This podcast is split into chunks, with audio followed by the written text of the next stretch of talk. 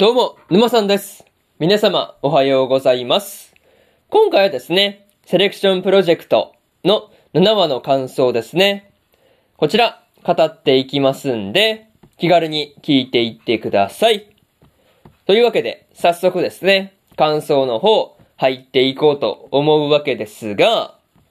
まずは、一つ目ですね。鈴音のことというところで、ヒロミたちがですね、鈴音の抱えている事情を知った後ですね、鈴音にしてあげられることがないか、まあそういうところで悩んでいたわけなんですが、まあスミパンダもですね、実は、こう、鈴音のことを考えてね、まあこう、悩んでいたっていうところがですね、少し意外な感じではありましたね。まあそんなスミパンダのね、こう中の人ですね。まあ中の人は、まあ元アイドルだったっていうところがね、まあちょっと意外な感じではあったんですが、まあその、まあこう、現役時代の曲ですね。まあそれを、なぎさの、まあお母さんのスナックで流れていたから、まあなぎさが、まあこう、その曲知っているっていうところがですね、なかなか面白かったところではありますね。そう。またね、こう、まあ、すずねの、こう、手術の、手術の、こう、跡が隠せる水着がないか、まあみんなで探してみようっていう、まあ、話にもなっていたわけなんですが、まあそういう流れにもね、なったりするっていうところはいいなと思ったところではありますね。そう。なんかね、そういうところでみんなで協力して乗り越えようっていう感じが、まあ仲間意識というかね、なんかそういうのが見ていていいなと思ったんですが、あとはね、こう、鈴音も、こう、心臓移植の、まあこう、後にですね、まあお父さんから言われた、まあ命を預かっているっていう、まあ言葉ですね。なんかそれに縛られている感じはあったんですが、まあレナの言葉でですね、まあ少しは整理がついたりしたのかなっていうところで、まあちょっとほっとはしたところではありましたね。まあ、そういうところで一つ目の感想である、鈴音のことというところ終わっておきます。でですね、次、二つ目の感想に入っていくんですが、エールの意味というところで、鈴音がですね、自分にエールを送り続けてくれている、まあ、こう、鈴音からの、まあ、手紙を読んで、立ち直ることができていたわけなんですが、立ち直った鈴音を見てですね、手紙を送った方の鈴音ちゃんがですね、まあ、こう、微笑んでいたりするっていうところは、まあ、いいなと思ったところではありますね。またね、こう、鈴音がエールはただの数字じゃなくて、まあ、そのエールの一つ一つに思いが込められているんだっていうことをね、話していたわけなんですが、まあ、そっからね、こう、だからこそ負けるわけにはいかないっていう風になるのがですね、まあ、結構泣けてくるシーンではありましたね。あとはね、こう、鈴音を立ち直らせたのが、まあ、同じ鈴音だったことや、まあ、どちらもね、子供の頃に入院しているっていうところがね、共通していたりするっていうところで、なんかそういうところがね、まあ運命的な感じなところがあったりするんで、まあすごい面白いなぁと感じたところではありますね。まあ他にもね、こう、鈴音が、まあこう、エールの意味を知ってね、立ち直って、まあみんなの元に戻ってきたタイミングで、まあ鈴音の着られる水着をですね、みんなが用意してくれていたわけなんですが、なんかね、そういうところもすごいいい話だなぁと思ったところですね。まあ、そういうところで、二つ目の感想である、エールの意味というところ終わっておきます。でですね、次、三つ目の感想に入っていくんですが、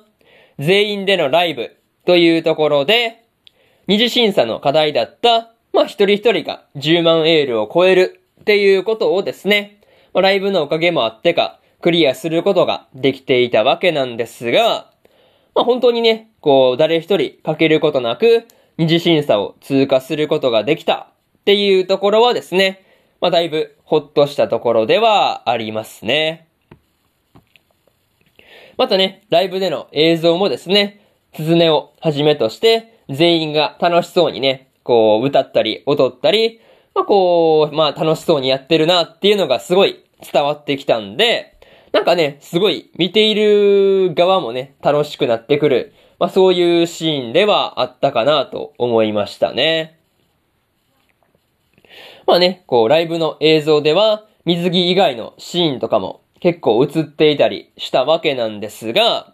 まあすごいね、こう演出とか、まあ凝っていたりするっていうところが、まあ個人的にね、めちゃめちゃ好きなところだったりはします。あとはね、なんていうかこう、普通にこう私服というかね、こう、なんていうか、アイドルとしての表情以外の、まあ、生活的な面もね、盛り込まれていたりしたんで、なんかね、そういうところが、まあ、エールを送る側としては、まあ、ポイントを送りたくなったりしたのかなっていう気はしましたね。まあ、それと、まあ、一度はね、まあ、こう、心が折れかけた、鈴音がですね、みんなと同じステージに立って歌ってね、踊っているっていうところがですね、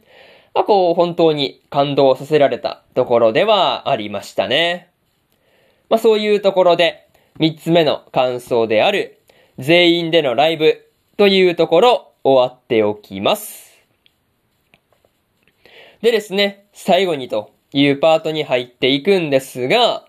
今回はですね、すずねがレナたちのサポートだけ、サポートだけじゃなくて、エールを送ってくれているすずねからの手紙を読んで立ち直ったっていうところがですね、本当にいい話だなぁと思いましたね。またね、すずねが練習を休んでいる間に、まあ、歌やまこたちの仲がですね、まあ、すごい深まっていたりしたわけなんですが、なんかね、みんな仲良くなってるっていうところが微笑ましいところではありましたね。まあ、とはいえ、そんな仲の深まってきたタイミングでですね、三次審査では、こう、まあ、脱落者を二人、自分たちで選ばないといけないっていうところがですね、なかなか残酷な選択だなっていうことを感じたりはしました。まあ、とりあえずね、こう、まあ、その投票で誰が脱落することになるのか、まあ、そこにね、注目しておきたいところではありますね。まあ、そういうところで、今回のセレクションプロジェクトの7話の感想ですね。こちら、終わっておきます。でですね、今までにも1話から6話の感想は、それぞれ過去の放送で語ってますんで、よかったら過去の放送も合わせて聞いてみてくださいという話と、今日は他にも2本更新しておりまして、最果てのパラディンの第6話の感想と、異世界食堂2期の7話の感想ですね。この2本更新してますんで、よかったらこっちの2本もですね、合わせて聞いてみてくださいという話と、明日はですね、先輩がうざい後輩の話の第6話の感想と、ブルーピリオドの8話の感想、そしてですね、無職転生の18話の感想と、大の大冒険の第58話の感想ですね。この4本、1、2、3、4と更新しますんで、よかったら明日もですね、ラジオの方聞きに来てください。というところで、本日2本目のラジオの方終わっておきます。以上、沼さんでした。それでは次回の放送でお会いしましょう。それじゃあまたね。バイバイ。